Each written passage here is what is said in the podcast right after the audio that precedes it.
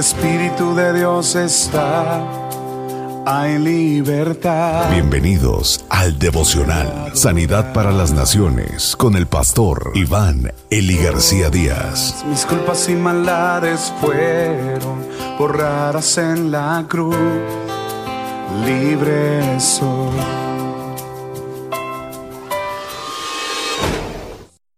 Ante el mayor juicio. Ezequiel es testigo del mayor juicio que sufrió Judá, la partida de la gloria de Dios del templo de Jerusalén. Ezequiel capítulo 10 versículo 1 al 22.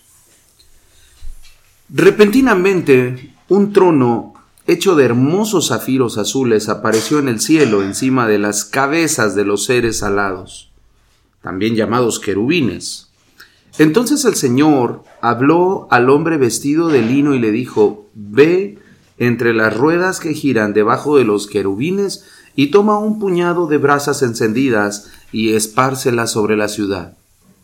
Él lo hizo así, mientras yo observaba. Los querubines estaban parados al sur del templo cuando el hombre entró, y una nube esplendorosa llenó el atrio interior. Luego la magnífica presencia del Señor se alzó desde los querubines, donde estaba asentada, y se trasladó a la puerta del templo. El templo estaba lleno de la magnífica presencia, que se veía como una nube, y el atrio del templo se llenó también del esplendor de la magnífica presencia del Señor. Y el sonido de las alas de los querubines era como la voz del Dios Todopoderoso cuando habla, y podía oírse con claridad hasta en el atrio exterior.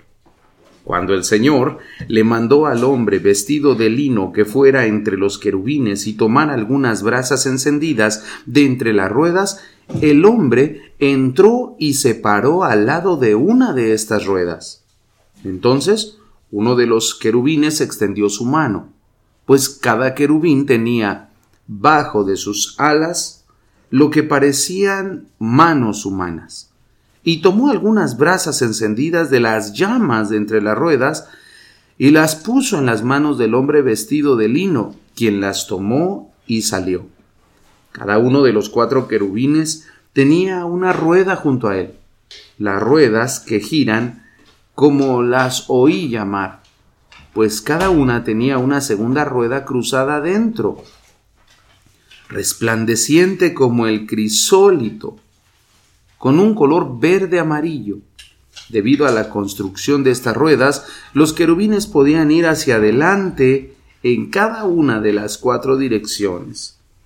No se volvían atrás cuando cambiaban de dirección, puesto que podían desplazarse a cualquiera de las cuatro direcciones a las que sus caras miraban. Cada una de las cuatro ruedas estaba cubierta de ojos, incluyendo las llantas y los rayos. Cada uno de los cuatro querubines tenía caras diferentes. La primera era la de un buey, la segunda la de un hombre, la tercera la de un león y la cuarta la de un águila. Estos eran los mismos seres que yo había visto al lado del río Kebar y cuando se alzaban en el aire las ruedas subían con ellos y permanecían junto a ellos al volar. Cuando los querubines se paraban, también lo hacían las ruedas, pues el espíritu de los querubines estaba en las ruedas. Luego, la presencia magnífica del Señor se elevó de la puerta principal del templo y se puso encima de los querubines. Y al estar yo observando, los querubines volaron con sus ruedas junto a ellos a la puerta oriental del templo, y la presencia magnífica del Dios de Israel estaba sobre ellos. Estos eran los seres vivientes que yo había visto debajo del Dios de Israel al lado del río Quebar. Yo sabía que eran los mismos, pues cada uno tenía cuatro caras, cuatro alas y con lo que parecían manos humanas debajo de sus alas. Sus caras también eran idénticas a las que yo había visto al lado del río, y viajaban desplazándose hacia adelante tal como lo hacían los otros. Como parte de la visión que comienza en el capítulo 8, Dios le muestra al profeta Ezequiel el mayor juicio que estaba a punto de sufrir Judá. La gloria de Dios prometida a Salomón estaba a punto de abandonar el templo de Jerusalén. Así que, a través de una serie de símbolos y de imágenes literarias, Ezequiel describe cómo la gloria del Dios del pacto terminaría abandonando el templo por causa de todos los pecados que habían llenado la nación. Violencia, injusticia y también idolatría. Todo eso había hecho que el Señor retirara su presencia de ese lugar. Noten bien, hermanos, cómo Dios no vacila con el pecado, Dios no vacila con la maldad del hombre. Al contrario, la castiga, la reprende, Dios no está de acuerdo y jamás estará de acuerdo con el pecado del hombre. Dios aborrece el pecado, pero ama al pecador arrepentido. Cuando un pecador se arrepiente, el Señor no lo desecha. El profeta está mirando cómo es que los querubines que guardaban la gloria de Dios en el templo de Jerusalén se elevan. Y al momento que estos se elevan, con la gloria de Dios ocurre el mayor de los juicios por la desobediencia del pueblo. ¿Cuál es esta? Que Dios abandona totalmente a Judá. Por las consecuencias de su pecado, la presencia de Dios se aísla, se va, se retira de Israel. Aunque el lenguaje que usa el profeta está lleno de simbologías, la realidad es que el profeta está anunciando el fin del templo como la casa donde habitaba el Señor.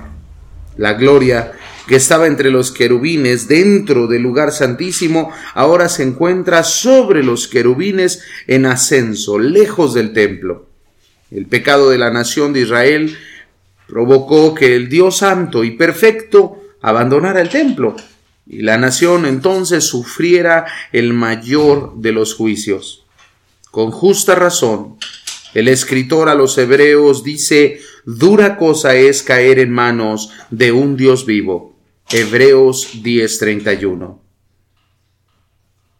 Yo quisiera que reflexionáramos un momento, amigos míos. ¿Cómo vivimos nuestra relación con Dios? Nosotros somos su templo, somos templo y morada del Dios vivo. Y su presencia está en nuestras vidas. Pero, ¿cómo respondemos a la presencia de Dios? ¿Cómo vivimos en relación con la presencia de Dios? Por ejemplo, en tu hogar. ¿Cómo vives en tu hogar? ¿Tu hogar está lleno de paz, lleno de gozo, lleno de tranquilidad? Porque ese es el lugar donde la presencia de Dios ha descendido. Y si la presencia de Dios ha descendido a tu hogar, entonces debes de vivir acorde a lo que establece Dios en su palabra. ¿Con qué frecuencia te presentas ante el Señor para adorarle, para exaltarle? ¿Cuáles son aquellos pecados que están afectando tu comunión continua con el Padre. ¿Qué pecados debes de erradicar de tu vida y tienes que desechar de tu corazón hoy mismo?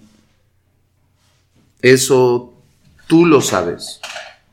Yo solo quiero decirte lo siguiente. Si nosotros no desechamos el pecado de nuestro corazón y nosotros seguimos pecando y ofendiendo a Dios, entonces, hermanos, el castigo de esa iniquidad es la ausencia total de la presencia de Dios en nuestras vidas. Y mire que sin la presencia de Dios en nuestras vidas nos secamos.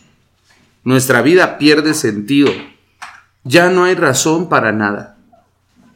Por eso es que debemos abandonar toda clase de iniquidad, toda clase de pecado, y tenemos que volvernos al Señor de gloria en arrepentimiento. Cuando nosotros nos arrepentimos, el Señor nos perdona, pero lo que miramos aquí en el pueblo de Judá es que él no se arrepintió, él siguió haciendo lo malo, él siguió apartándose de los caminos de Dios, él creyó que Dios estaba ciego, que ya no tenía la posibilidad de ver lo que hacían y tampoco de actuar, y nada más lejos de la realidad. Así que queridos amigos, hoy necesitamos volvernos al Señor para que su gloria no se vaya de nosotros y como dijo el salmista David, no quites de mí tu Santo Espíritu. Oremos. Señor de gloria, hoy quiero suplicarte que no te alejes de mí, que tu gloria no sea parte de mi vida, no sea parte de mi familia, no sea parte de tu iglesia. Somos un pueblo salvado por gracia, que vivía en un mundo lleno de pecado y lleno de maldad.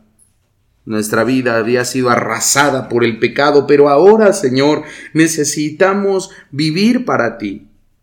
Límpianos y seremos limpios. Crea en nosotros un corazón recto y te serviremos siempre.